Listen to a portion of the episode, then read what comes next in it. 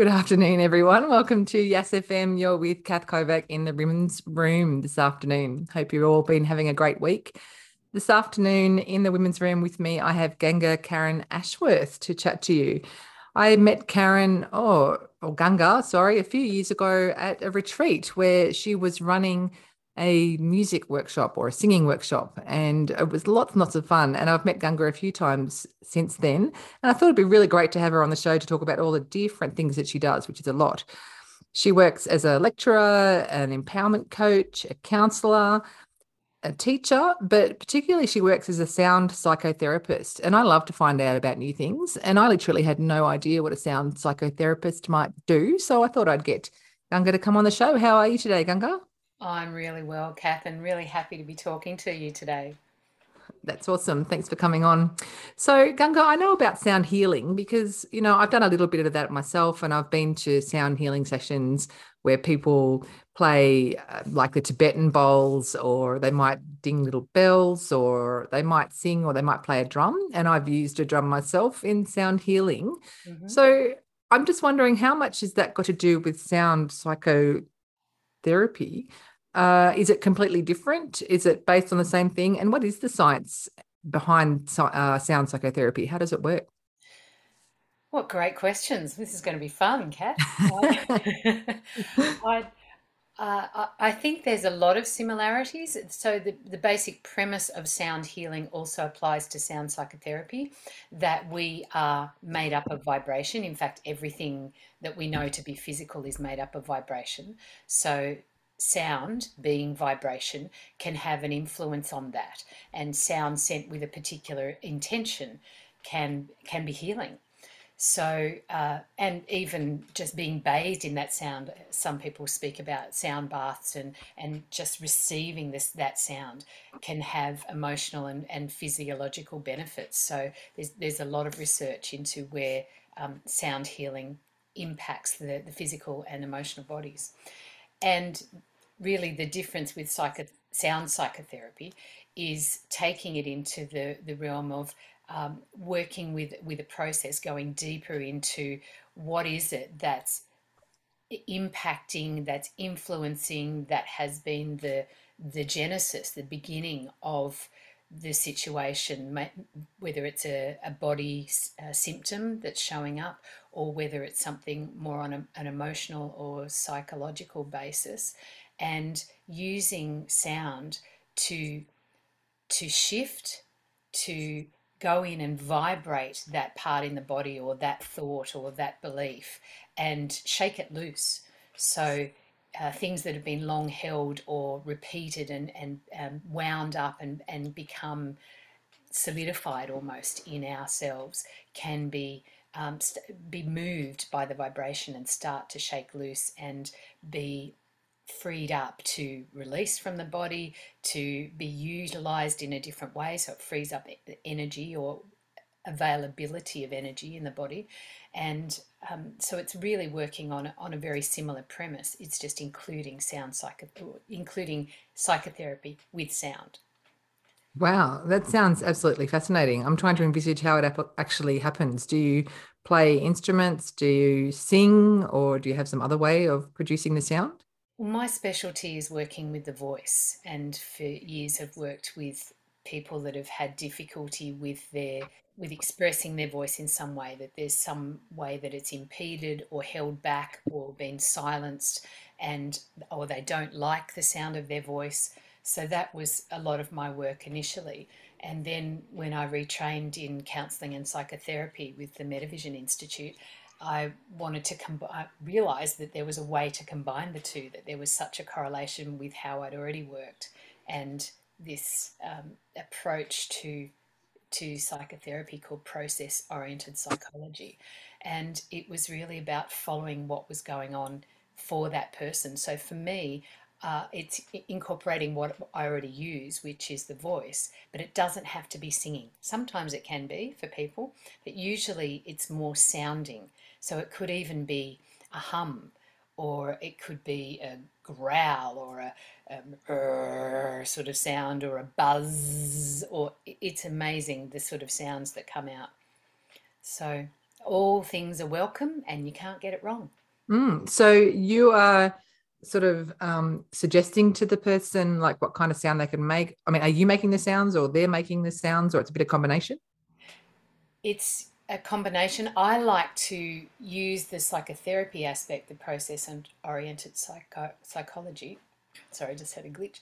That um, helps us to get to what's what are the sensations, where is it in the body, what is so it becomes quite somatic in the understanding of it. So I know what's going on in my body as a client, and then asking the client what sound, you know, what that sounds like or what sound arises from that.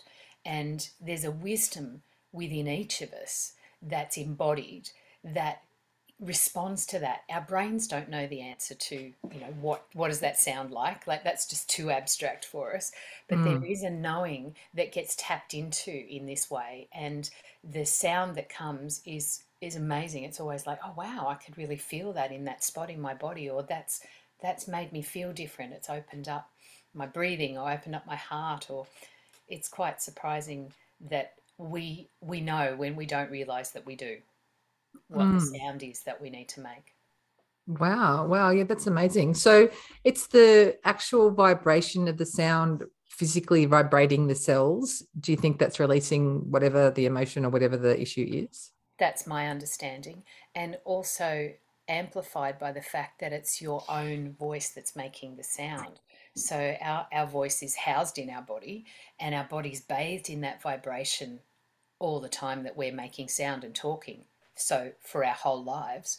And it is actually our tissue. So the vocal folds that vibrate when we breathe air out across them, that creates the sound. So our body responds to our own voice. Our emotions respond to our own voice because it's known, it's like it's coming home to that voice. So that really amplifies the effect of of the sound. It's not a, a disembodied sound; it's an absolutely embodied sound that you're creating and you know sending with intention or utilizing in in your being.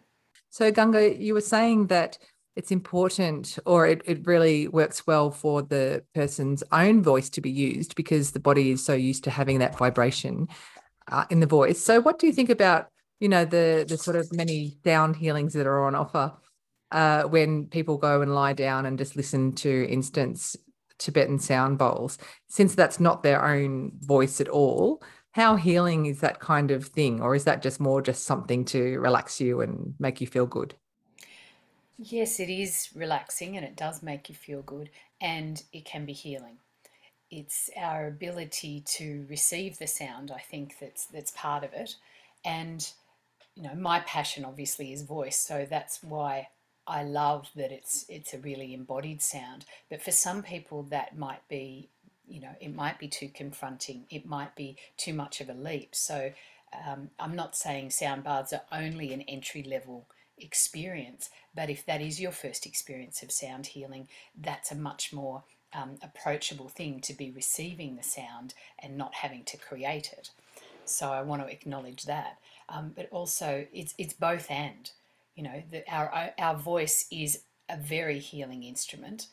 I would postulate our most healing instrument, and we carry it with us 24 7. So it's really available to us. But the beauty and the, um, the, the power of the sounds like you're speaking about the Tibetan bowls, crystal singing bowls, um, you know, tingshas, rattles, drums. There are so many different ways that that sound is used, and in so many different traditions in our world that can can absolutely have an effect. There's a beautiful um, formula which I quote often from Jonathan Goldman. He wrote a book, he's written many books, and he's quite a pioneer, pioneering sound healer and uh, he's the book that this is quoted in. This is Seven Secrets of Sound Healing, and he speaks about uh, vibration and intention.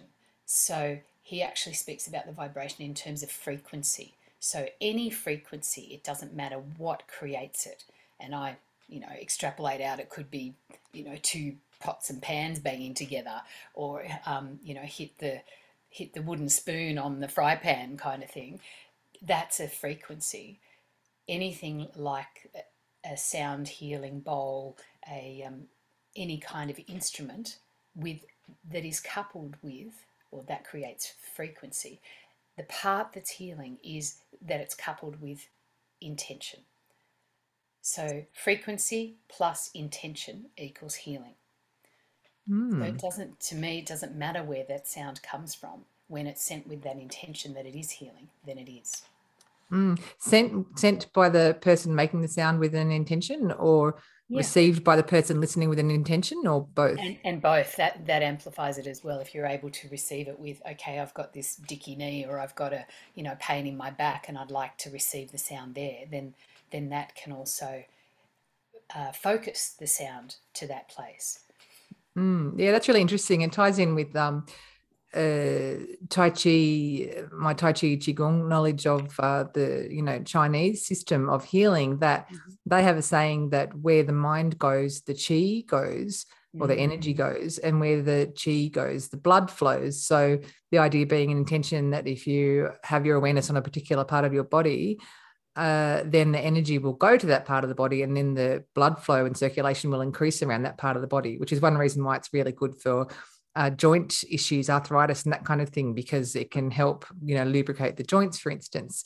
So it kind of sounds to me like it's a similar kind of thing with the intention and the sound.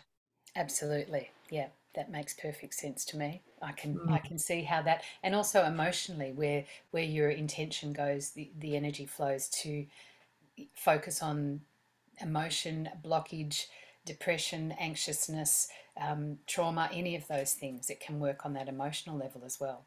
Mm, mm. Yeah, no, it's really it's so fascinating. I find across all these different uh, healing modalities or what have you that there's so many similarities between them. I guess all in one way focus on energy, which is you know vibration. You know, as we know, is energy, and um, but there's so many different ways to to set that off in the body or to establish it you know by by so for instance i remember when my mum uh, quite a few years ago had a particular kind of cancer and i was reading about a whole lot of stuff that she could do to help herself in addition to the traditional you know medical treatments. And and i read about describing the the pain or the tumor or what have you describing it imagining it in terms of color and shape and size. And so like you know is it is it black or purple? And is it is it really tiny or is it huge? Is it is it got um, wobbly edges or has it got hard sharp edges and all that kind of thing? Mm, yeah. and i was sort of getting her to explain this uh, i mean sorry i was explaining that to her to try to get her to visualize it and I, th- I think she thought it was a bit weird, but she did it. And it really surprised me because she was sort of going, oh, I don't know. Then all of a sudden she said, like, oh, you know, it's it's black and it and it's hard and it's just pushing and all this really emotive stuff. And I was like, whoa, you know, and um, that really had quite an quite an effect in, in localizing, I think. And so even that type of thing um, at that level can help, I suppose. It's it's sending energy there and focusing on that. Yeah, and and having an understanding and even something relational with this thing because our initial response to a diagnosis like that you know would be shock obviously. And then i want it gone. You know i don't want this in my body. So to actually focus on it in that way that you described and i've met your mum so I, and i'm always impressed with how open she is to new things, even though she might th- think it's weird, she'll try it. Which yep. Such a wonderful quality to have. And and coming to that okay so I'm, I'm actually building a relationship with this thing and i'm getting to know it and then there can be a pathway for information like you said there's all these emotive things about it certainly that might be how we feel about it but also we can listen to what that part of the body has to say, you know, what that uh, dis-ease has to say, why it's wanting to get our attention. And then we can unravel what it is that it really needs to shift because it has that knowledge of why it's there and what it needs in order to release, what its healing path is. So mm. there's always information when we listen. Yeah, and that's the thing about listening, isn't it? Because, mm. like you said before, oh, you've got this thing in your body, and I don't, I don't want it there. I want it gone. But um, from what I understand, a lot of the body's pain can be partly the body calling out to us to listen and to pay attention. So instead of trying to block and ignore the fact that you've got a really sore shoulder, for instance, mm. actually really um, sitting in quiet and focusing your awareness on that shoulder and just really analyzing without judgment what the pain feels like and you know almost saying hello to the pain and welcoming it into the body and asking you know what does it need all those kinds of things although they sound you know completely cuckoo to a lot of people it's all i think just about uh, focusing the energy um, on that on that spot and allowing that sort of um, you know acknowledgement to take place. What mm. from your psychotherapy kind of background does that is is that part of psychotherapy just allowing and welcoming the pain in the body or is that absolutely. Yeah. It aligns perfectly. And it's it's so much that a listening that you describe that deep listening. And we we so often don't do that. So even creating that pathway and creating a connection with that thing that's getting our attention like you said with pain whether it's emotional pain or physical pain. And then you know I, I always love how it can unfold with psychotherapy and certainly with process oriented psychology that it's it's an unfolding of what's going on there. So we might go in by layers, or it, might be that there's an image that comes to mind, like you were describing with your mum. You know, it's black, it's purple, it's you know, and and fill it out. It it could be that it's to do with something that's happening outside the person in their community or in the world, and there's information that's that's coming in that's affecting them.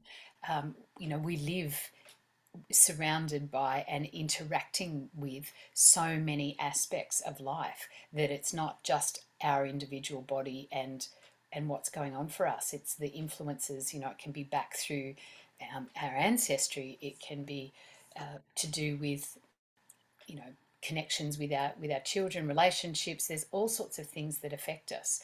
And being able to identify what this is, what this is showing us and what it wants us to know. And like you said that acknowledgement of rather than I want this gone trying to bulldoze it out what what we resist persists as you know an, an old adage. And so that's what happens you know something that's being tried to we're trying to push out is going to hold on tighter in a lot of ways. So being able to acknowledge it and like you said, welcome it or listen to it at least, even though that's counterintuitive. That's the thing that we least want to do. Mm. And that's the difficulty having someone to hold you and support you to be able to go to that difficult place and and be able to come back to a place of comfort when it or if it gets too much is really helpful. But yeah, being able to develop that communication with something that you probably don't want to communicate with and mm. find gives so much information that we wouldn't have had access to in any other way. Mm, yeah, that's right. And it's important to have, like you say, especially for someone who's new to all this kind of thing, to have that person provide that safe um, space is really important. I mean, you can sort of do this sort of thing on your own, and there's plenty of meditations and recordings out there talking about this sort of thing. But I think uh, it's really, really important to have someone who knows how to kind of work with it as well, especially if you have quite, you know, an intense pain or whatever the issue is. So, Ganga, can you tell me what, how did you get to, you know, think, wow, I'm going to study sound psychotherapy? like what what happened in your pathway of life that, that led you led you to that? I'm always fascinated to hear how women actually ended up doing the things that they're doing. Yeah it uh, that wasn't what i set out to do. I was um, i was a singer and trained at sydney conservatorium of music as a music educator music teacher. So i started out um, teaching in high schools but when i was at the conservatorium my instrument was voice. So that sort of was how I connected with with people and I was you know teaching and working with clients and finding that it wasn't so much about the technique of the voice. There's a there's a lot of people that can teach that um, and it was actually my own experience. I would often be in my singing lesson and end up in tears And it was partly because I had a very strict head of department teacher that was, you know, I always talk about her in terms of the quintessential operatic soprano, the the Brunhilde with the hat with the Viking horns and the and the pitchfork and the kind of voice. And uh, so she had a lot of chutzpah to have to survive and and be a performer um, internationally and she had high expectations of me so she made that known when i wasn't living up to it that. So yes there was a lot of strength that came there and and you know tear them down and see if they've got what it takes to make it in this industry and build themselves back up again kind of attitude. So you know i found that i was really emotional in my lessons but i would uh, not always but sometimes it would come up. And mm. then I noticed it a lot with my clients that the voice brought up emotion. And sometimes it wasn't anything to do with their ability to sing that piece or that part or that note. It was something else. And I was I got curious, like what's that something else? What's in the way? What's going on? And started to explore that with with my voice clients. So that's how I ended up working with voice empowerment and, and even with the speaking voice, what gets in the way? You know, I go to speak and I burst into tears, or I go to speak and my voice is all tiny and squeezed out, or I go to speak and everything shakes and nothing comes out. So that's that developed.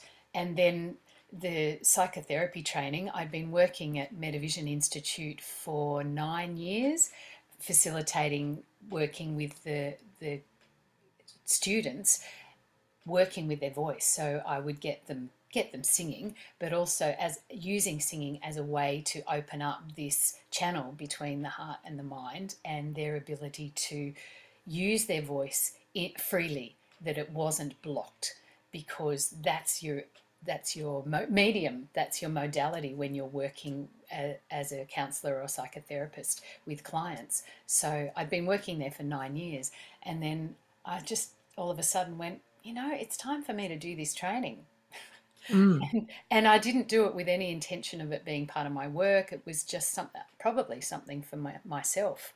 Uh, there were a lot of people, obviously, over nine years that I knew that had done the training. And I'm looking around, you know, my friendship groups, my circle of women, and going, actually, most of them, a lot of them are graduates of, of this program. I should try it. So I did. That's how I went in. And then in that process of that incredible depth of work that we got to do together over the two years of the training was um, it showed me that there was such a correlation with ways that I was already working, but it broadened it to other aspects. I found myself um, process oriented psychology works with specific channels, and I was working with um, two of those channels the, the the vocal channel, obviously the auditory, how we how we receive and listen, and um, and also the visual because we can't touch the voice. So they were ones that were really comfortable for me that I was working with with clients in already. But then there was like four or five other channels that I went, oh wow, here we go. There's all of this that, that can open up to me as well. So it meant that if there were ways that things got stuck with clients or with myself, that we could look at it from a different way or shift in it into a different perspective. So mm. it's very deep and um, and broad for me, having opened up that yeah therapy aspect. Wow, absolutely. So I just want to go back just to find out a couple of definitions because whenever I hear something that I don't know what it is, I always just can't help myself. I have to ask. I was always the one asking questions in the classroom and people going, oh. Um, to start off with, just could you define process oriented psychology? Because I'm not even sure what that means. Yes, and that's a that's a very good point. It's probably not as well known as psychology. So it's based on the work of Arnold Mindell, and he was um, he was originally a stu- he was a student of Jung, and he was uh, Jung's work, and he was also oh, there was something really radically different, like an engineer or um, something like that, that was his basis, and then the the approach that was created out of that out of psychology was process oriented, literally. So, working with what's present for that client in that moment and following the process that shows up in that moment. There, are, Ah. there are lots of ways to do that. I was, I was speaking about um, channels and um, you know the way that we receive feedback from the client and uh, all sorts of aspects like um, the, the skills that we need to be able to view the situation and also what comes with us. So he included things like um, shamanism and um, you know and uh, well Metavision Institute includes traditional Chinese medicine as well because that's that's an aspect. Um, anthropos- anthroposophical pr- approaches that's not necessarily part of process oriented psychology but it's a part of the training that I had. So there's a there's a place that there's all of these things are welcome and included. You bring who you are to the situation of sitting across from a client. So there's a field there in terms of quantum physics. That's where that's where he his um, understanding was. And so the field is influenced by those that are in it and what's going on for them, so the client and the practitioner, and also all of the other influences outside that, outside that moment. So they're all being taken into account and allowed a voice, allowed a way to be played out within that um, therapeutic session. Mm. So by uh, the field, would this be the same thing as the energy field from Qigong Chinese medicine theory? Absolutely. the body's energy field. So, in my understanding of that is that is the body has we obviously we have energy within our body. That's how we move and and operate and live. But the energy does not just stop at your skin. It naturally comes out, just like how a magnet has a magnetic field that extends beyond the magnet. Mhm. Um, then our body also. So uh, we are sort of bathed in, in an energy field. And in the Chinese system, there's I think six or seven layers of this energy field. And I know different philosophies have different interpretations, but effectively, like I said, everything's almost almost based on the same thing that we do have energy surrounding our bodies, not just inside our bodies. So that when if you're uh, next to someone, you know, in a nightclub, for instance, and you get really bad vibes, it, you should listen to that because it's actually their energy field interacting with your energy field and sending you signals that this is not a good person to be around. Um, would you agree with that? Same sort of thing? Yeah, absolutely. Mm, okay. And so, can I go back to the channels because you mentioned voice and vision, and I'm guessing that touch will be another one. Is that right? So, what are the other channels? You said there was four or five. So pro- proprioceptive, which is um, that touch, but also how we experience our bodies. So, what are the body sensations? You know, the the feelings that in within the body. Um, so, there's the world channel, as I was describing before, about influences that are um, im- impacting us that we're bathed in in our lives. So, Mm, when there's a, a lot going on in our world, like there is, um, that it can things can show up in the world channel.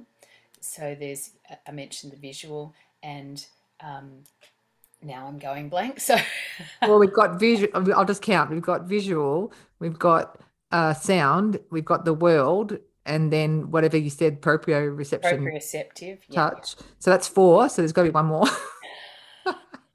Testing you here. you are testing me, and I've gone blank, but it'll That's come okay. as we're speaking. Oh, it'll probably come to you, but I just I just find all this stuff really interesting.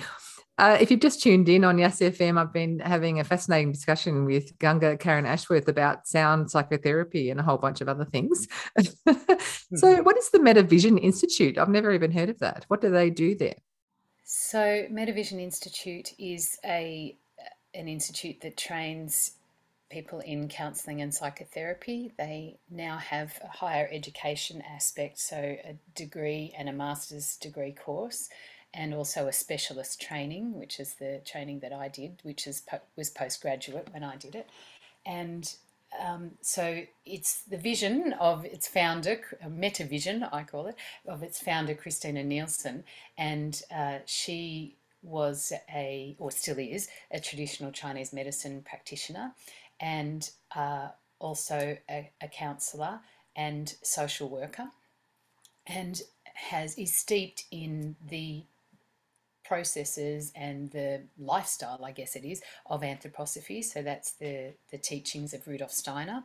So all of those things influence this model and basically working, she was working with um, doctors, residents in in hospitals doing clinical supervision and realized that there was so much more than the the existing models of counseling of psychotherapy that we had existing so wanted to really be inclusive of much more holistic approaches uh, opening up to different ways of working that could also be supported under the, the umbrella of counseling and psychotherapy so mm. that's that's the vision that she had to create Metavision Institute. It's based in the Southern Highlands, but there now that we're online with everything, there's ability to for people all around the world to connect and attend. So it's a mm. wonderful training. I would recommend it.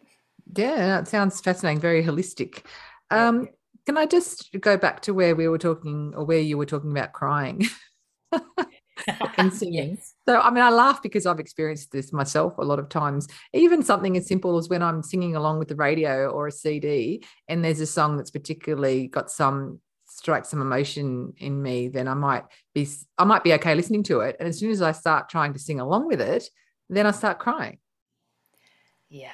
I've experienced that myself. and it's really difficult to sing when you're crying, right? Yeah. so it doesn't and, and it seems to come out of nowhere. Is that your experience? Yeah yeah you didn't realize you didn't in particular feel sad but you just go to sing the song and then you just have to stop because you're crying. So what what do you make of that? Yeah i don't know that i can explain it but i do know that i experience it. And i, I guess my perception of it is that it touches something in us. The the emotion of the words, what, what it is that the song is bringing, because there is a story usually that's being told, and it's not always our story, but there might be one little piece of that that we connect with. And I believe again that it's amplified by the vibration. So there's a melody, there's something about that melody, even that touches something in you, and it can even be as precise as there's a note that resonates in your body. There's a, a frequency that resonates with a, an emotion that correlates and and activates that emotion, for want of a better mm. term. And the, the, all of those things can be at play as well. Mm. Oh, that is fascinating. You know, music obviously is such a big part of humans' lives and has, and has been ever since people started, um, you know, I guess banging sticks together. Yes. or, you know, and creating drums and that kind of thing. And music still is a big part of a lot of cultures. So now in Australia, I mean, we have a million and one cultures here, but generally, if there was such a thing as, um, you know, uh, Australian culture, which I don't really believe there is, I think there's just a whole mishmash of a bunch of other things. Mm. Um, you know, to me, music is no longer a big part as in we like to listen to music. We go to watch bands. Um, a lot of people do play instruments but it's not ingrained in our bringing up in our um, lifestyle as it would be in, in, for instance in today's still traditional you know communities that kind of thing. Um, i'm just wondering you know does does this loss of music and and also the move away from community you know living to more uh, solo nuclear family living of course this is a much bigger question but how much do you think of the the the psychological issues and the stress and the everything that so many people are facing today from kids right up to adults? It seems like everyone i know or meet has some kind of you know, um, issue or problem, myself included, you know, don't we all, that we're also on the spectrum, up, yeah. they say, yeah, then I'm just wondering, you know, how much do you think the the loss of that, I mean, would you agree? And do you think that the loss of that, that constant music, that people singing together as they work, for instance, or all that kind of thing, how much do you think that relates to today's level of, I guess, psychotherapy issues? Wow, that's I, I really love that question. And yeah, I think there's quite a correlation. You know, I was noticing last night uh, at Quest for Life, at Petrea King's Quest for Life Centre, there was a, a group of carers that you know, one woman said to me, I haven't had a break in five years in caring for whoever it is in their in their family that, that they look after and whatever their physical or emotional needs are, it can be really intense. And another one of the women, once we'd made sound together, like I don't know, for two minutes or something, said, Wow, I just feel like we're all really connected. Because we've and we talked about it was like because we've all made a sound all together and it feels like this group of people is is all bonded just in in 2 minutes. And really in our in our culture now there is so much separateness. We don't have those experiences of of one sound of unison of of working together like you've mentioned community but in traditional cultures you know there's like you mentioned, also work songs. So uh, women in Africa would uh, sit and sing before they even got their materials ready to do whatever the task was, you know, weaving a basket or um, actually preparing food. And the singing would be part of that entire process. So it doesn't feel like work, it feels like connection, it feels like um, joyful, it feels you know all of those uh, experiences that we get from you know happiness openness connection that we get from making sound. So not having those experiences and even in our culture you know probably the only time that people would sing together would be in church uh, traditionally and that's something that not everyone has as a as a regular thing in their a weekly thing in their lives anymore so where are the opportunities that we can let our voices out? And our world tells us, well, our media tells us, that's probably a better description of it, that singing is is for those people that can do it at that level, like you know mm. The Voice or um, Australia's Got Talent or X Factor and all of those kind of shows. So it's all about competition and elite when it comes to The Voice, and really it's something that everyone has and everyone can access. So, yeah, there's a lot that we're missing there when we're not utilizing that. Mm, yeah, I think so because also so many people, of course, think that they they say, "Oh, I can't sing," and I say, mm-hmm. "Well, to those people, you can sing. Everybody can sing because we're born to sing and to make music. It's just that at some stage you know, someone has said to them, Oh, you sound terrible or you're off key. And that puts people off. And it's the same with drawing and other creative pursuits. Kids are happy to sing and to draw and draw all that kind of thing until they go to school. And then something happens at school. And then they're like, right, I can't sing. So my husband, just for example, you know, he has quite a nice singing voice. And in fact, it was one of the things that attracted to me in the first place. but he doesn't think so. He's like, no, I sound terrible. I'm like, can you please just sing? You know, he's like, nah. you know, 25 years later. And but it's so funny because so many people and i also thought that too that you know my voice and it took me a long time to be comfortable singing in front of people but i have no issue with it now. I think actually going to one of your sessions at a retreat when we were all singing together and that actually helped me quite a lot too. Um lovely. just yeah just to help get over that thing of oh my voice you know. And i find in fact that when people start to sing or from my experience when I was nervous, you know, my voice did not sound that great. But as soon as you sort of just get over that and just use your whole voice and breathe properly, your voice actually changes. And I've heard recordings of myself when I've been a bit nervous and wobbly, and then I just don't care and I go for it. And the difference is amazing. I actually was doing a um oh, what's it called? I haven't finished it. It's one of those courses, you know, you start a course on the internet and never quite finish it. I signed up and paid quite a lot of money, in fact, for something called Song Dance which was oh. a weekly. Oh, it's really fantastic, and it's still there. I have to finish it.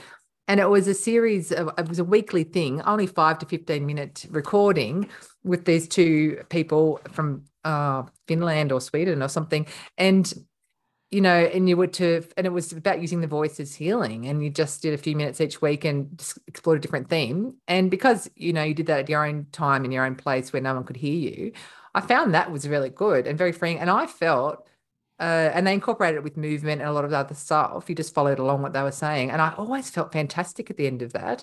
Just so mm-hmm. different. Just my whole body, I felt energized, you know, I felt relaxed or whatever it was that they were trying to do. And I couldn't believe it just in 10 or 15 minutes that you could feel so much better. It was it was fantastic. But yeah, I'm up I'm up to week eight of 52. And I think I started it about three years ago. So but that's not to say anything against it. It's fantastic. I just keep forgetting that I have it there, you know. So yeah. Yeah. The other thing about tears I think is interesting is um not even with singing, but with with speaking. So I mean, I've had this experience a few times. In it, it started off in my first women's circle that I ever went to. That uh, I went to say something and I literally couldn't open my mouth, and I just couldn't talk, and I just started crying. And I went, "That's weird. I've never had a problem with talking before in my life." And it happened all weekend. I would just go to sing or to speak, and I would just cry, and I had no idea what was going on.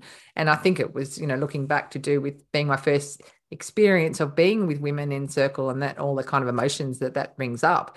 And it just particularly sort of hit me. Um yeah have you had that thing where you go to speak and you just cry? And and what do you think about what's going on there?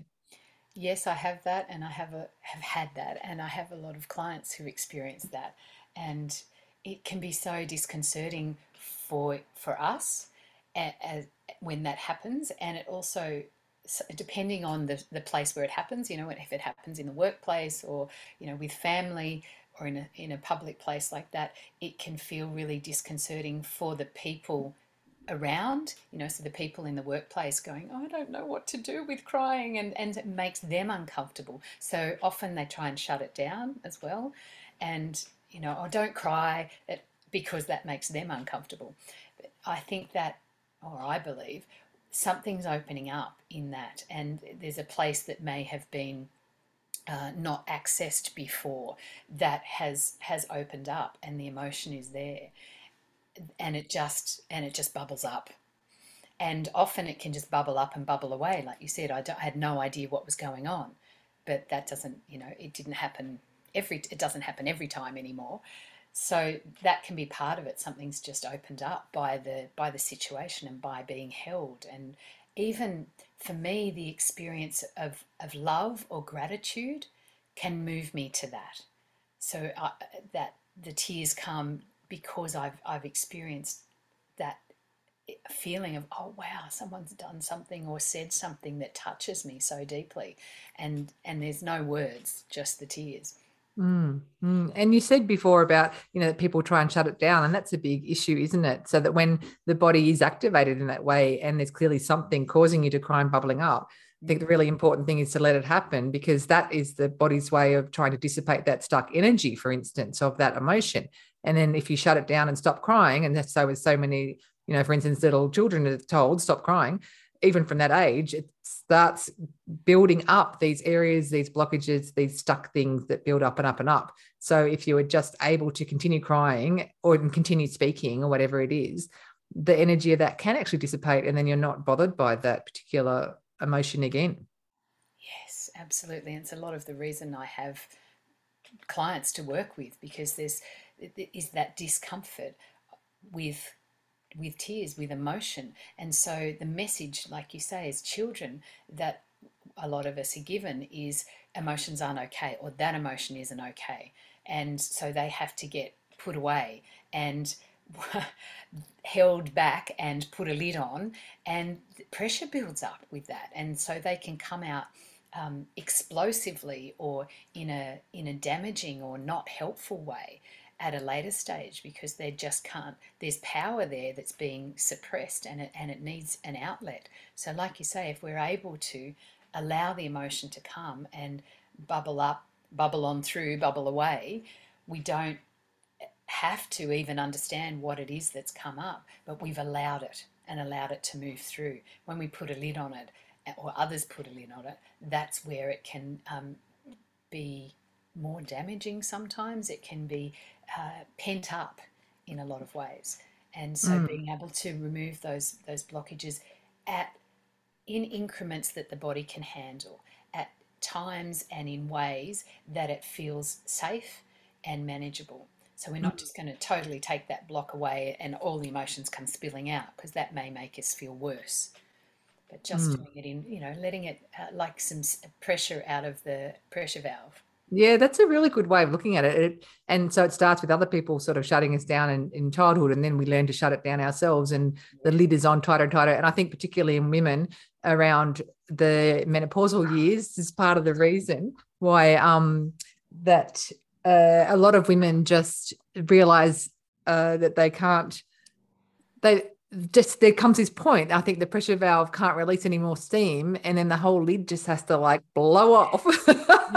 And a lot of it gets released and, and it can be you know in a great way in a creative way and it can be in a destructive way. Mm. so i think it's really important um, for well for everyone not just women but you know i like to talk about women. To um to to gradually let that pressure that pressure cooker lid just let it off a little bit at a time and let it settle down instead of letting it till it blows. Because you know i've seen firsthand in, in people um, in women who haven't and then what happens when it eventually blows. Uh, we're just about out of time Ganga but i really want to just touch on one thing that you just said um, about the tears. Oh no yeah that's right. So I've noticed that if a, if I'm talking to a woman and and crying, gets starts getting emotional and cries, and then she goes, "Oh, you know, sorry, sorry," and she stops crying, mm. and then if they are actually just allowed being held in a safe space and being allowed to talk and continue talking, that then eventually you stop crying and you just feel better. And I've experienced this many times, you know, in circles of women too, and I think that's why there's such an important thing that all women should really have access to, or even just one friend when it's an intentional space where one person listens and the other person speaks and there's no interruption by by the person listening. So that when the first person is becoming emotional and talking and crying instead and then just to let that happen you know and then that's incredibly healing just that most simple thing to be listened to uh, and accepted and allow it to happen can have amazing effects. Yeah i agree. And and as you're saying that i'm thinking that's part of the premise of sound psychotherapy for me is not coming in and rescuing someone or you know i've got the answers or the tools or, or whatever and imposing those imposing an agenda on someone. It's actually allowing the wisdom that's within them including the you know all the emotions all the messy stuff and all of the insights and all of those things to be known to that person. So that's empowering for them. Like they, I didn't know I had that in me, but wow, I've I've uncovered that. That's been that's been allowed and it's been held by someone. Mm. So yeah, thank you for expressing it like that. And uh, like you, I've seen that over and over with women in groups and and one on one as well. Mm, mm. And I think the singing, uh, what you said before about that even in two minutes, the women felt more connected, the singing and the vibration. I just wanted to circle back to that energy field thing mm-hmm. again, so that even if you're singing yourself in your room, you can feel better. But that effect is amplified so much if you are singing in a group, uh, not a choir. You know, I'm just talking about any just sort of gathering, mm. um, and in a choir, of course. Uh, that that everyone's the vibration is traveling from within everyone and into everyone's energy fields and just sort of mingling in this beautiful way. And that you know amplifies it so that everyone feels relaxed and centered. And like you say it can happen in just you know one or two minutes. Yeah. And there's a lot of research into singing together in groups how there's entrainment that happens with the the breath aligns so that the breath length and um, calibrates to each other. Heartbeats can um, calibrate so that we're actually in sync with, with heart rate and that it can measurably re- release and um, lower cortisol levels, a stress hormone in the brain, and mm. increase immunity. Mm. So there's just some of the ways that you know yeah. impact us Oh, Ganga, I feel like we could have another, you know, hour long uh, interview on the radio about that, about how the singing, you know, can can physically decrease the stress hormones and actually help to heal you. I mean, having that evidence, science based, you know, approach behind it makes it, I think, much more acceptable to a wide range of people, and that's really fascinating. Well, I'm sorry to have to wrap this up because I could literally talk to you all day long, but thank you so much, Ganga, for coming along. And if anyone listening uh, here is interested in contacting you or finding out a bit more about the kind of work that you do, do you have a, a website or some way that people could contact you? Yes, it's singing the self. So singing, singing the self. Yeah, Just singingtheself.com? Singingtheself.com. Yeah. Yeah. Oh, that's beautiful. Okay. Well, thanks very much for your time today. And I hope you have a wonderful rest of the day. Thanks for tuning in, everyone, on Yes FM to the Women's Room. I'll be back next week talking to another fabulous woman. And until then, here's a song to take us to the news.